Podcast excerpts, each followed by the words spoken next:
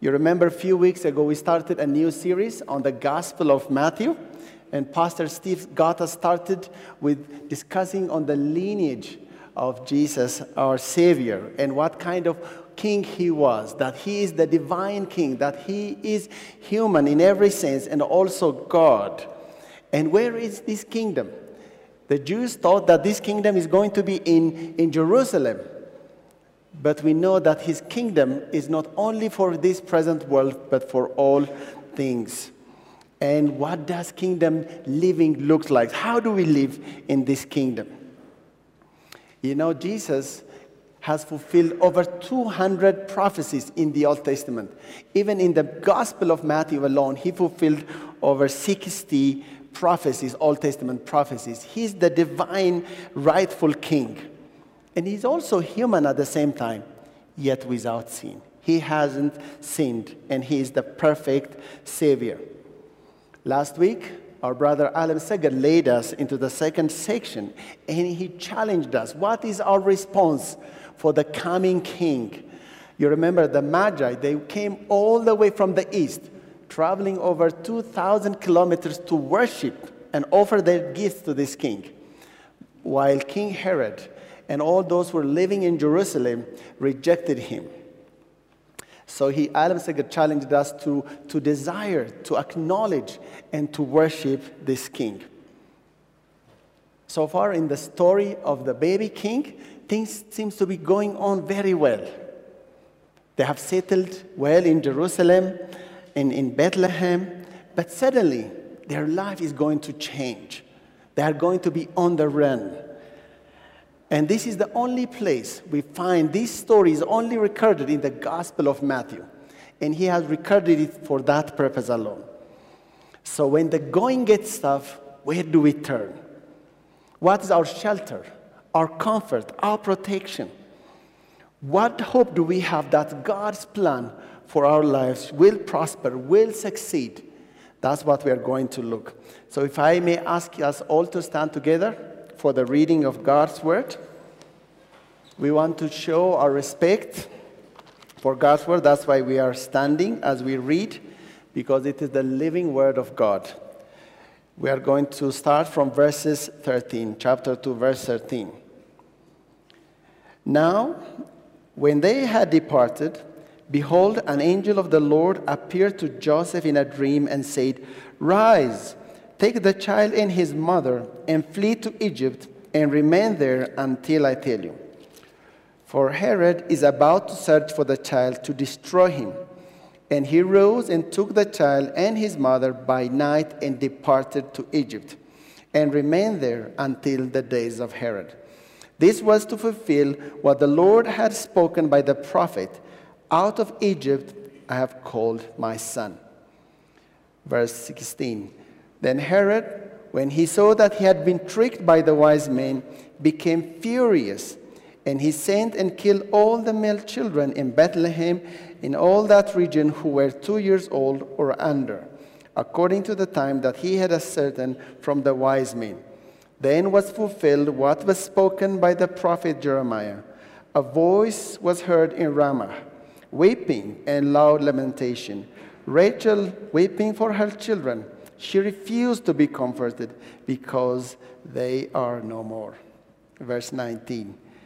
But when Herod died, behold, an angel of the Lord appeared in a dream to Joseph in Egypt, saying, Rise, take the child and his mother, and go to the land of Israel, for those who sought the child's life are dead. And he rose and took the child and his mother and went to the land of Israel. But when he heard that Archelaus was reigning over Judea in place of his father Herod, he was afraid to go there. And being warned in a dream, he withdrew to the district of Galilee.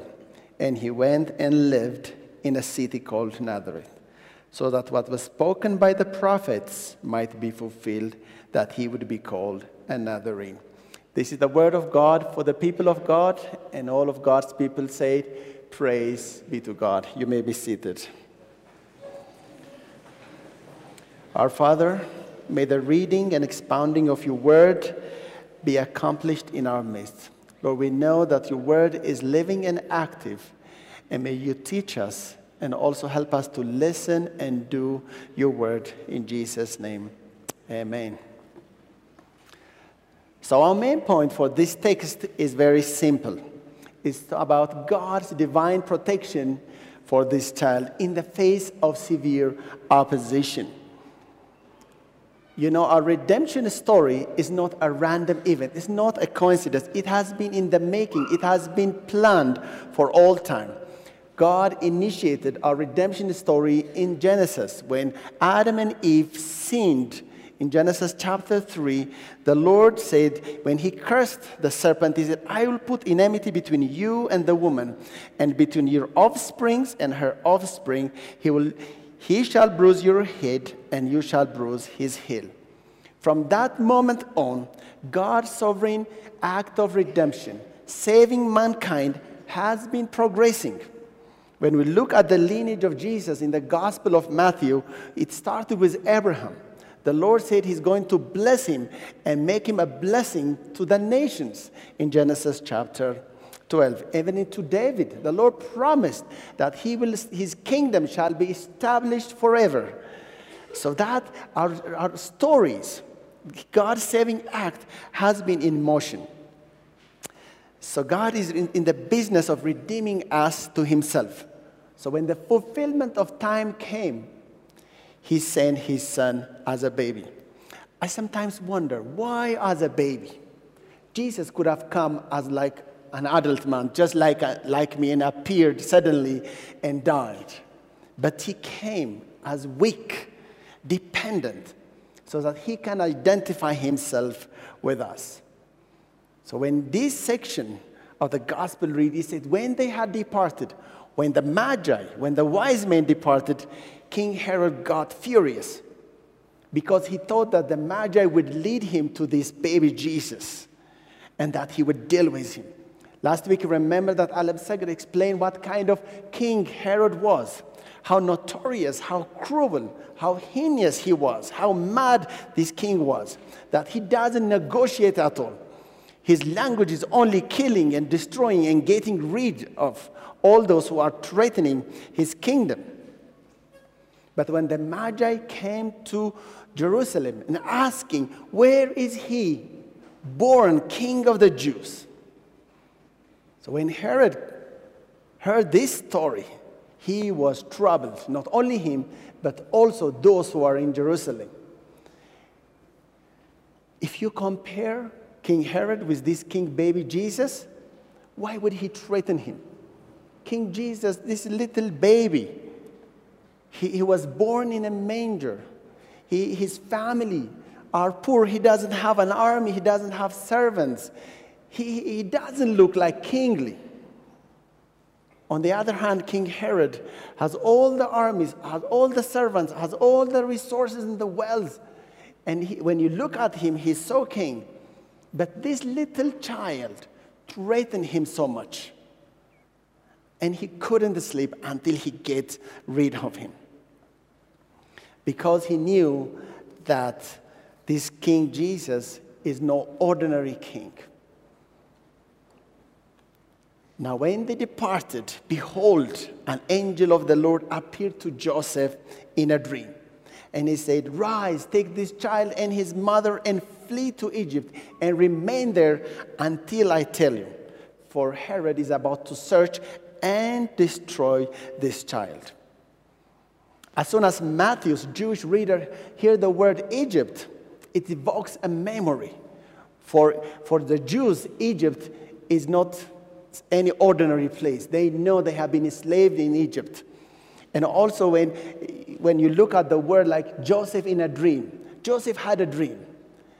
You remember in the Genesis account that Joseph had a dream about his brothers coming and worshiping, bowing down to him. Joseph is known for his, for his dreams. Even his brothers say, Here comes the dreamer. He's known for all his dreams. He interprets dreams. He also interprets Pharaoh's dream. That's why he was elevated to a second in command in Egypt. And then his father and all his brothers and sons, they all came fleeing from Jerusalem to Egypt. So when the Israelites hear the word Egypt, they remember the stories. And Matthew quoted Hosea 11:1. It says, "Out of Egypt I called my son." The verse reads, "When Israel was a child, I loved him, and out of Egypt I called my son." This passage referenced God's bringing the children of Israel out of slavery in Egypt. And Israel was referred to as God's son. Hosea is not making a direct reference to Jesus, but Jesus, the Son of God, is replacing the nation of Israel as the Son. So, some aspects of Jesus' personal story is repeating Israel's story. In effect, Jesus has become the new Israel. Joseph's action was immediate. He was entrusted with the care of this precious young child and his mother. Imagine when you are entrusted with that kind of care. I don't I haven't been entrusted with something precious. But Joseph, from the moment that his wife would be has conceived, he was troubled. He was a righteous man. He was meaning to leave her quietly. But the angels told him, The one who was conceived is from the Holy Spirit, so do not leave your wife. He was to name him Jesus. He's going to care for him. Now imagine this man entrusted with this care. I don't know whether he's, he's sleeping at night. It doesn't seem like he's sleeping at night because he, he keeps dreaming and dreaming and dreaming about how would he protect this child.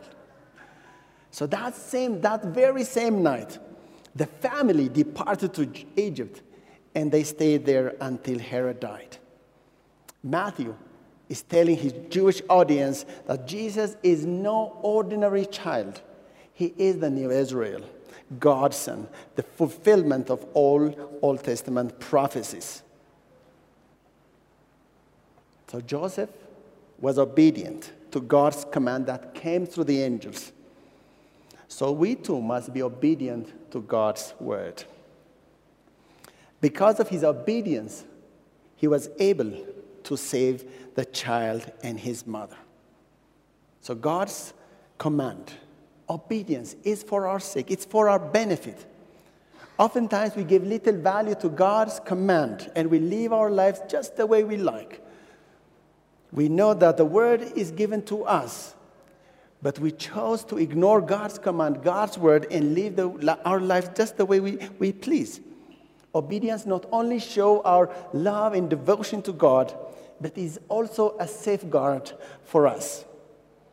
Young people, especially, they don't like commands, rules, and regulations. They want to live freely in a free world with no boundaries, with no limits. But God's command set limits for us. It restrains the desires of the flesh for our benefit. Ask God to help you obey His commands, not only to obey it, but to delight in His commands. Because His, no, his commands are not like duty bound, it's freeing, it's liberating, it's a safeguard for us. Few words maybe for our fathers, for those of you who are fathers. I am also one. As fathers, we have a responsibility to look after our families. It is sad to see some fathers abandon their families, walk out on their families. But the best gift that the fathers can give to their family is to walk closely with God to listen well to God, to lead their families righteously, stick with the families in the ups and downs of life.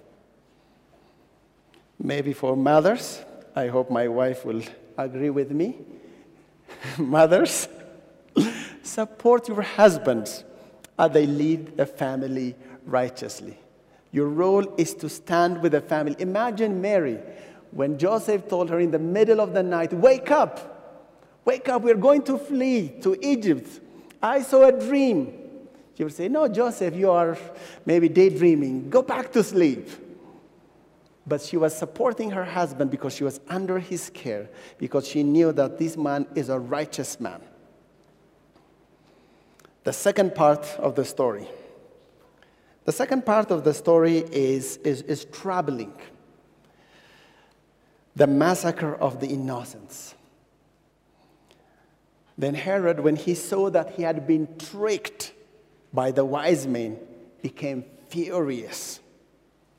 And he sent and killed all the male children in Bethlehem, two year old and under, according to the time that he had worked out from his conversation with the, with the Magi's. The king was tricked. Imagine this guy. How could they trick him? But he was deceptive when he told the wise men, Go, search diligently for the child. So when you find him, come report that to me so that I might go and worship him. But he didn't mean that. He was wanting to know where the child is so that he go and kill him. But the angel again warned the wise men not to go back to Herod. This is busy angel. You know, the, I'm sure God has a lot of angels, so he's sending all of those angels. I wish I had one of those angels directing me. But the king was tricked. He, was, he tried to trick, but he got tricked. So he was furious, angry, and mad. And he ordered the killing of all those innocent children. Bethlehem is a small town with a population of about 1,000 people. And people or scholars estimate that those who are under two or under, uh, under that age are about maybe 10 to 40 between that range. But the killing of innocent children evokes another memory for the Jews. They remember Moses. You remember in, in Exodus 1, then Pharaoh commanded all his people, every son that is born to the Hebrews, you shall cast into the Nile. So Moses, during that time, was the one who was saved because his mother put him on that river. So, as God protected Moses in Egypt from Pharaoh, so he has protected his son Jesus Christ from King Herod in Bethlehem. So, in effect, what Matthew is telling them is not only Jesus is the new Israel, but Jesus is also Moses, the new Moses that Israelites were looking up. So, the second prophecy that we found that in. Uh, in Jeremiah 31, verse 15, it says, A voice was heard in Ramah, weeping and loud lamentation, Rachel weeping for her children. She refused to be comforted because they are no more. This prophecy was in Jeremiah 31. It's talking about the restoration of Israel. But in the middle of that, we find this lamentation. So Rachel was representing all the mothers of Israel. When Israel was in exile to Babylon, when, their, when their child and, and everyone was in misery and in problems and all sorts of things, there is this agony, there is this pain. But beyond this pain, beyond this agony, there's going to be restoration. Restoration will come, but it will come at a cost. The mothers of Bethlehem paid with their children. It's true, redemption will come, but it will, it's going to cost God our Father, His Son, Jesus Christ. You know, when we are talking about the gospel, the gospel is free. It's a free gift for everyone who believes. When we say it is free, it doesn't mean it is cheap. It has costed God his dear Son. God has given us everything in his Son. He has paid it all. That's why it is free for you and I today. King Herod ordered a search and kill mission. But Jesus came for a seek and save mission. In Luke 19, it says, For the Son of Man came to seek and to save the lost. This is one of my favorite passages from Ezekiel 34 when it's talking about the good shepherd. It says, And the Lord said, Behold, I, I myself will search for my sheep and will seek them out. As the shepherd seeks out his flock when he is among his sheep that have been scattered, so will I seek my sheep. And I will rescue them from all places where, I, where they have been scattered on a day of clouds and thick darkness. God has a plan to protect and provide for us so that his promises for our lives will come true. The final section is about the return to Israel. But when Herod died, I love verse 19. When Herod died, the king who was trying to kill the baby, he died himself. An angel of the Lord appeared in a dream again to Joseph, saying, Rise, take this child and his mother, and go to the land of Israel. For those who sought the child's life are dead. The king who wanted to kill this baby king died a few years later, possibly two years later. Those who fight God's plan will ultimately fail. God's plan of redemption for our lives will be fulfilled despite opposition. So Joseph was told to go back in a dream again, and he told Mary, We need to go back. No, you know, life is good in, in, in Egypt, you know, we are living off well, why are we going back? She didn't say that. She was obedient. she got back, and they were on their way. While they were on their way, he heard news that Archelaus, Herod's son is reigning in Judea. This guy, this new king, is worse than his father. He is also cruel and does all sorts of things. So when Joseph heard that he was reigning, he detoured to a district in Galilee. So this seemingly insignificant detour is very important for the Jewish readers because Galilee is a Gentile city because he could not return to Bethlehem, to the city of King David. He lived and grew up in a Gentile city. Our Lord lived and grew up in a Gentile city. So, this clearly shows that God's plan of redemption is not only for the Jews, as the Jews thought, but it is also for the Gentiles, for all nations. So, the third prophecy was also fulfilled when Matthew quoted, he doesn't quote any particular, we, can't, we couldn't find this in, in, in the verse, but he says, like, he would be called a Nazarene. So he's from Nazareth. So Nazareth is a small town in Galilee. But Nazareth, people look down, look it down because it's like in the village. When you are like a city boy, when you are like from city Addis Ababa, or maybe you are living in Bole, I don't know. Maybe you are living in Bole Bulbula like me. People think you are smart. but if you are living in the village, people will look down, oh, this guy is from the village. In such a way that, you know, Jesus lived and grew up in that small village, in that small town. People looked down and despised. You remember Nathaniel saying that, can anything good come out of Nazareth?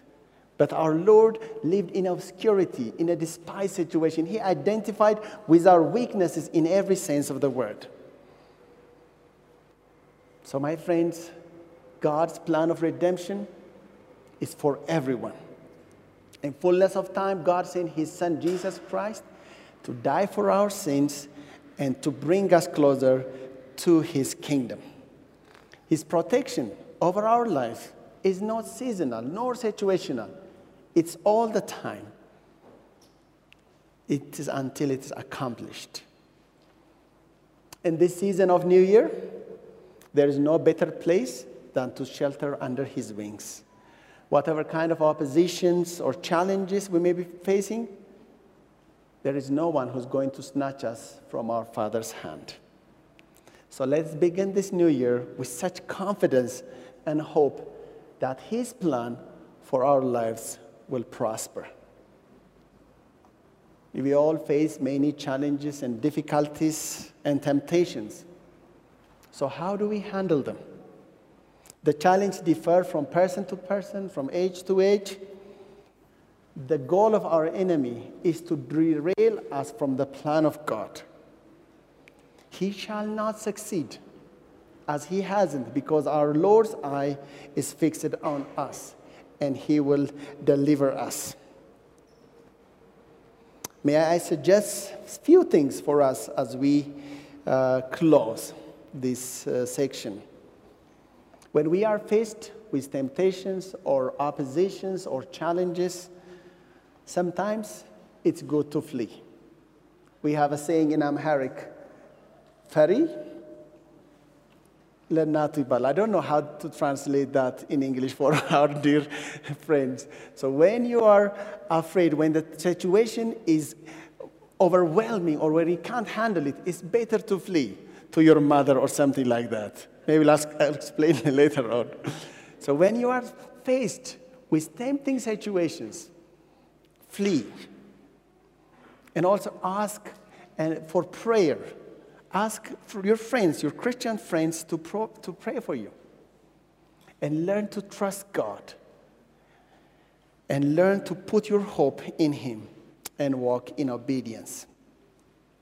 So, for those of you who haven't experienced the joy and confidence that we have in Christ, this is also an invitation for you. God's plan of redemption includes you.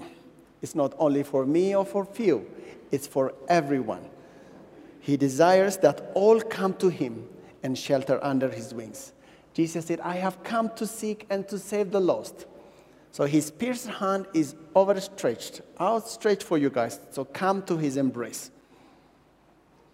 things will not get better by coming to church, doing something uh, with our Christian friends, or hanging with them, singing beautiful Christmas songs. But we need to say, Lord, I need you. I need you to save me. I am a sinner in need of a Savior. Lord Jesus, save me. So, in a moment, we are going to celebrate the Lord's uh, table, Holy Communion. This is a table for all sinners. It's a reminder that our Lord came and He died for our sins to redeem us from all unrighteousness. So let me pray for us. Our Lord and Savior, we thank you that you have come as a baby to identify with us in every sense of the word, yet without sin. We thank you that you are our Savior and our Lord, and we are protected under your wings. Lord, help us to live in obedience to your commands because it is a safeguard for us, Lord. So, as we are welcoming this new season, our hope is in, in you, not in the situations nor in the circumstances, but our hope is in you that you are the one who is going to deliver us from our enemy, and you are the one who's going to protect and watch over us. So, Lord, help us to live under your wings. Even as we celebrate Holy Communion, Lord, it's a beautiful reminder of our oneness in you, Lord. That you have given yourself to, to us, that you have died for our sins, and that you have also defeated death and you rose victorious, Lord. So, Lord, help us to remember your goodness over our lives and the sacrifice that you have made over our lives. Help us to live with these truths. So we pray in your holy name, in Jesus Christ. Amen.